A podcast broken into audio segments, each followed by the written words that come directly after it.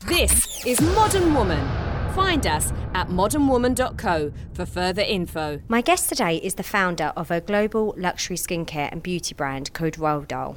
Back in 1999, Maria Hatzistefanis identified a gap in the market which has now revolutionised the skincare industry.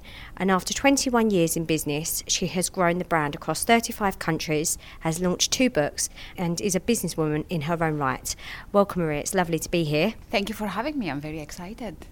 So tell us, you started your brand Rodial 21 years ago.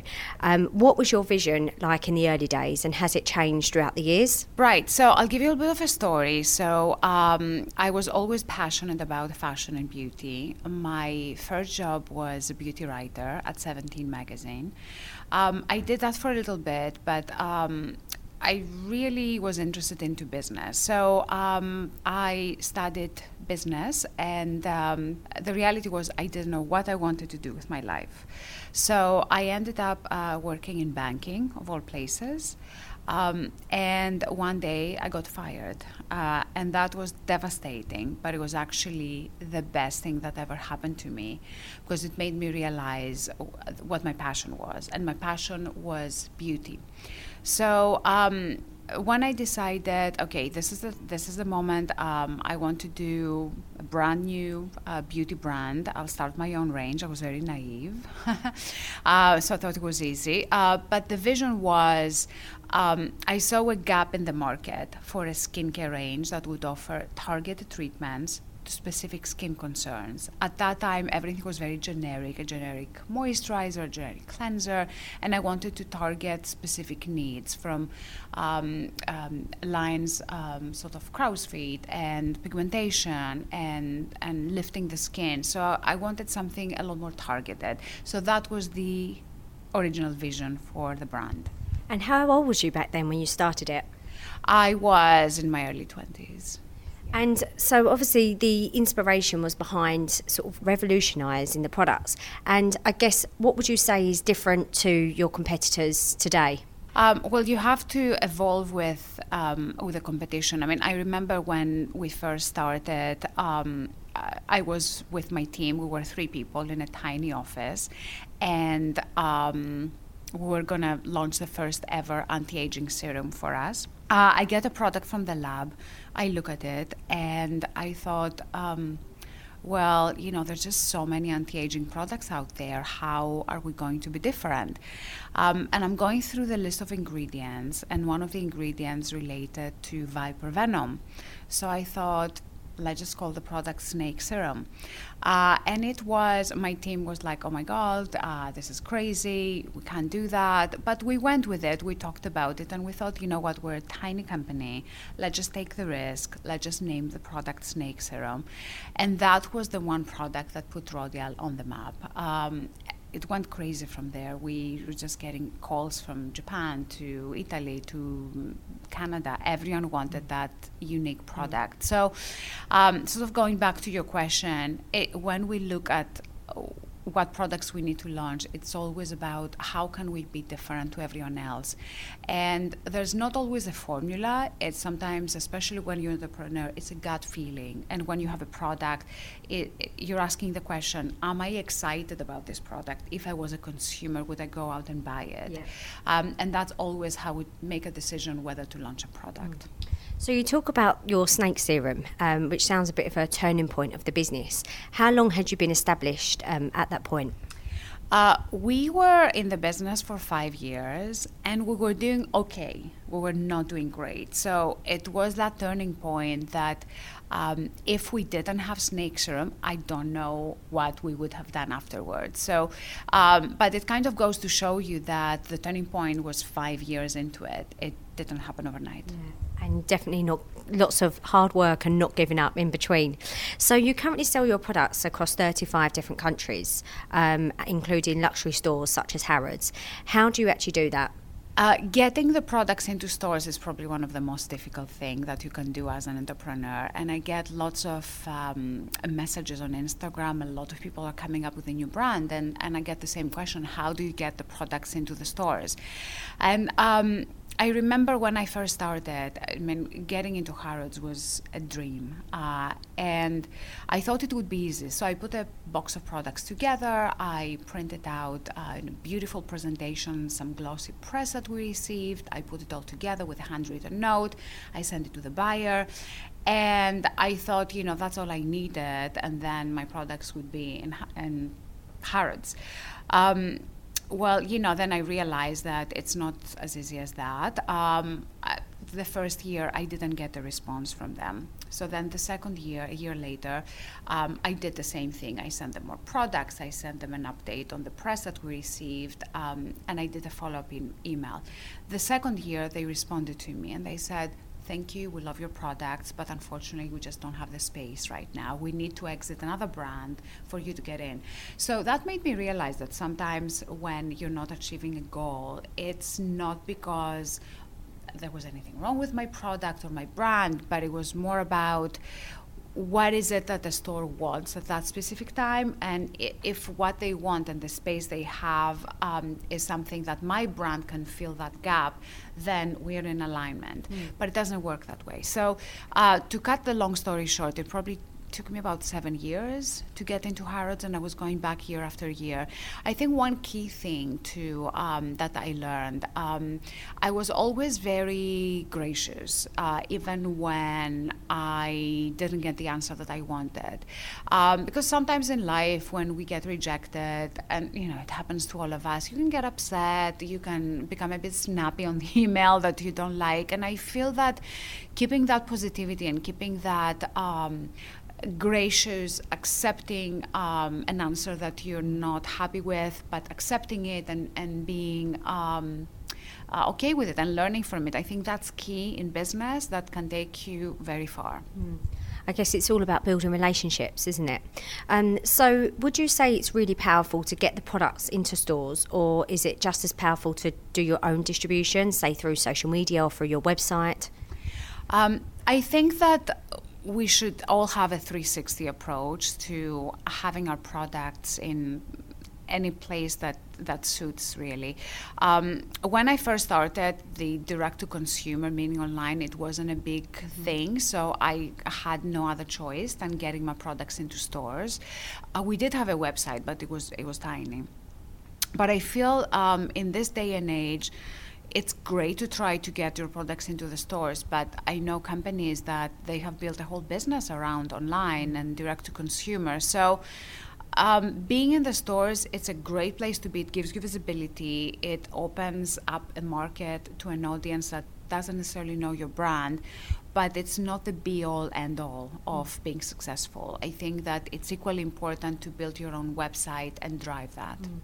And would you say that with the changes of digital, it's made it a lot easier to get to the end consumer, um, or is it actually a lot more competitive now? Uh, it's definitely a lot more competitive. Um, one, because there is just a lot of um, contract manufacturers out there. There's a lot of places that anyone can go and, and create their own brand. It's it's a lot easier these days than it was when I started.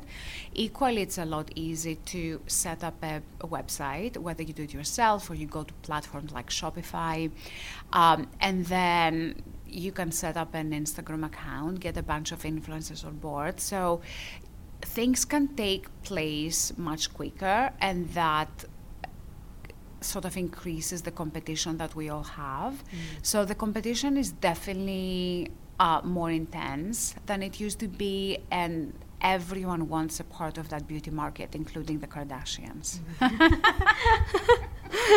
so, in terms of talking of social media, um, you've got near on a million followers on your own personal accounts um, and 200,000 on Rodial.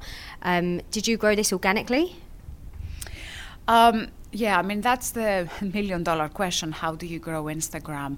Um, what What's very important from the beginning is to have a um, a think and a, and a strategy of who you are and what do you want to communicate through your social media platforms. Um, from the very beginning, um, we decided to have two different platforms. So we have the Rodial Beauty, which is purely brand related content, and then I have my own account, which is at Mrs. Rodial. Uh, and at the beginning, I wanted to separate the two. The brand account, it has everything from uh, tips, new product launches, celebrity clients that we have, uh, makeup artists, facialists. So it's all about everything that we do in the business. Uh, my account it, it gives almost like the the background of what goes goes behind the scenes, mm. uh, whether it's a press launch, whether it's um, a store event, uh, but it, it, also has a few of um, uh, personal elements and what inspires me and and anything that um, I get excited by. Uh, but even if you look at my personal account, you will see that I d- it's not really personal. So you won't see anything about my family. You won't see anything about my personal moments. And I've made that decision that that account will be personal, but it's it's going to be really uh, Mrs. Rodial as a businesswoman and the the person behind the brand, but it's not really personal. So that was a decision that I made early on, and I feel that um, everyone who wants to run a page needs to have a clear direction. Mm. So you, if you want to inspire people, let's say you have a jewelry company, with your inspiration, with your jewelry, with everything that you do, you can't then post, uh, I don't know, a picture of your lunch yeah. I mean, unless it's it's it's curated in a certain way, or uh, you know, your cousin, um, uh, you know, with a glass of beer. So you know, it it has to be curated, and and you have to think.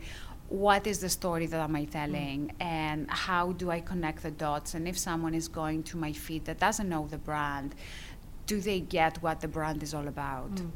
Well, it takes a lot of work, doesn't it, to build a really good sort of Instagram and generally social media um, profiles.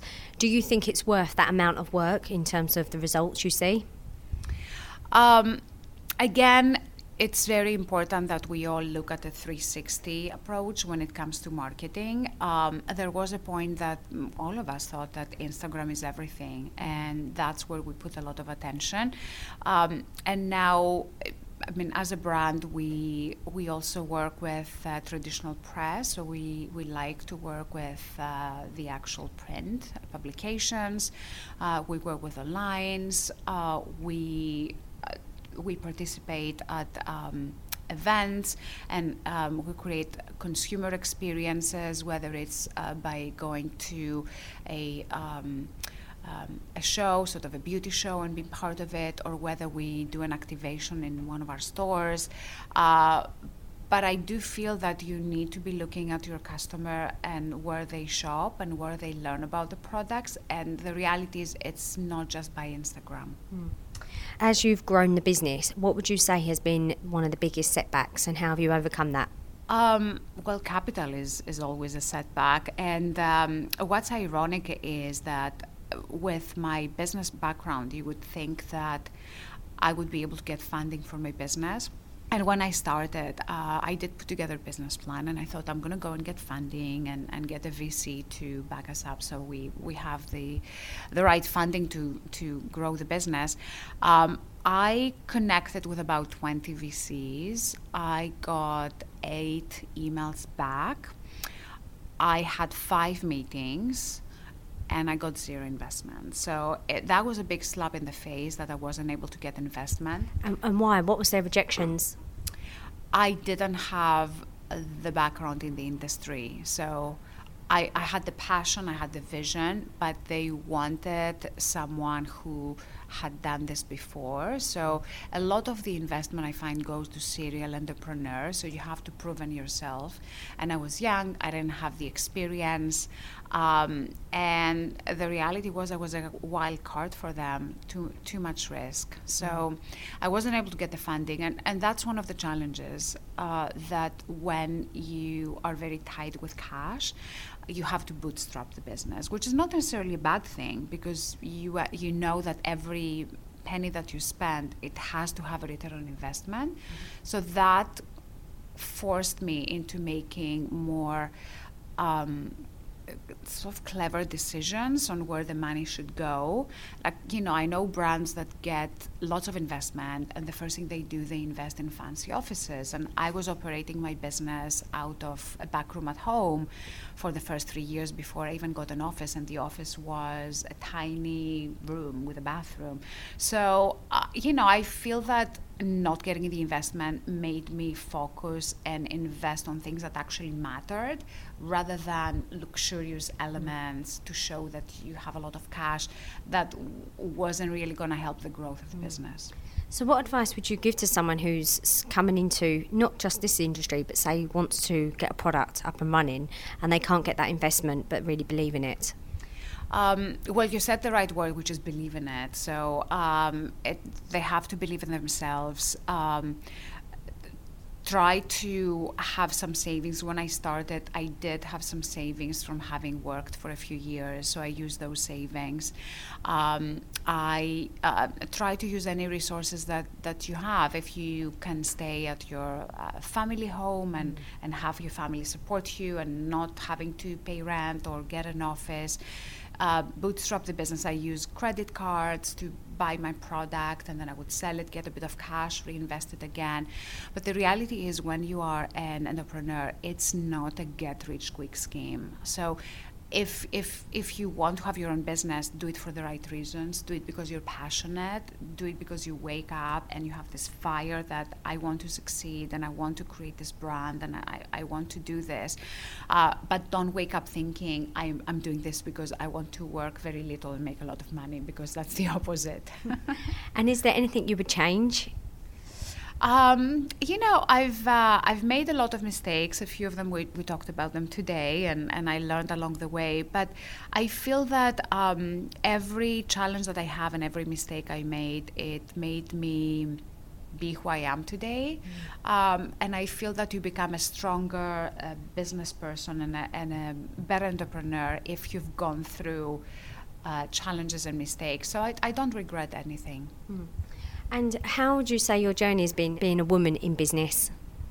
I, I don't really see myself as, um, I don't see gender. Um, I do what I do, I follow my own lane.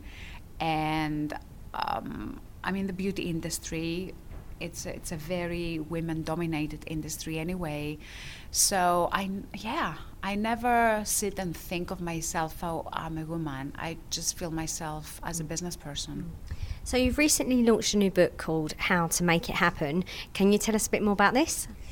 Yes, so um, it's a motivational guide um, to take you from zero motivation to being a motivational powerhouse.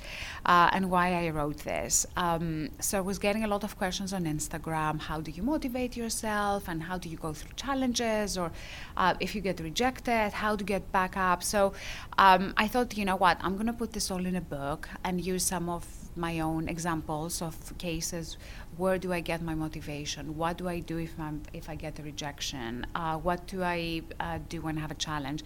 And it's a step-by-step guide. And I, what I love about this book is um, at the end of every chapter there's a checklist of ten um, key elements, ten to-do things, from setting your goals to breaking down your targets. Um, and the last chapter is a how to organize a mega make it happen day. So if you have a big project coming up and you don't know where to start um, it sort of gives you step by step how to organize a big day to tackle that project. So, this is your second book, correct? Yes. And what inspires you to write your books? Um, I, again, I was getting a lot of uh, questions on Instagram, or if I would um, give a talk, a lot of people would come and ask me, "How would you do this? How would you do that?" And um, I've been asked to mentor quite often, and it, it's you know I barely have time to run my own business. Uh, I would love to mentor, so I find that writing those books it gives me a way to share my experience with the young generation of entrepreneurs and get them to learn. Um, from anything I have to say. Hmm. So you're also a mum. You've got two children. Yeah. And how do you balance running a business, a successful one, and being a mum as well? Um, I mean, I have to be honest. Now, my um, I have two boys. They're they're they're teenagers, so they're a bit older, and it does get easier. Um, I think the challenge was at the beginning when I was starting the business. I first started the business, and then I had my my my first uh, boy, um, and and it was tough. And I think the mm, the the first challenge that I had was I could not leave him with with anyone. Sort of, I had this fear that oh, what would happen to him if if I have someone else take care of him. So I, you know, as as a mom, I always had the the guilt. Um, but then, and uh, I have a whole chapter in in the, my second book, "Make It Happen," on, on how I made it work. Um, I did it my way. It's not necessarily the best way or the way everyone should do it.